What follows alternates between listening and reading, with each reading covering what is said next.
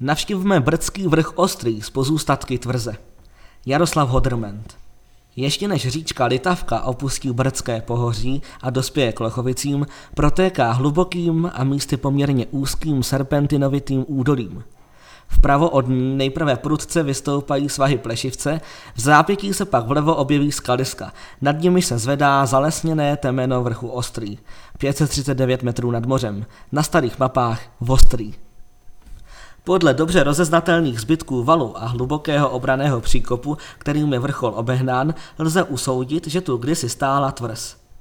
Augustin Sedláček píše – Ačkoliv svědčí všecko o tom, že tu stála tvrz středověká a nevšední, tehda jméno Ostrý měla, přece nám o jejich osudech nic neznámo není.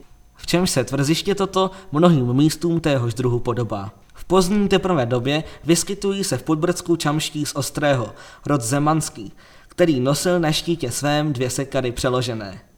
Nelze je naspátek sice stopovati až do počátku 17. věku, když se vyskytují bratři Václav a Jiří Čamští. Ale není pochyby, pováží-li se starožitný znak a heslo rodinné, že jsou původu mnohem staršího. Podle jiného pramene však pochází přídomek vladického rodu Čamských z Ostrého z vrchu Ostrý jižně od obce Čím.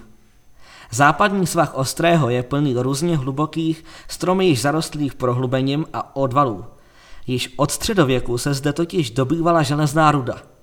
Na severozápadním svahu bylo pro Jineckou vysokou pec založeno důlní dílo s názvem Důl svatého Rudolfa, ve kterém se ještě těžilo na začátku 19. století.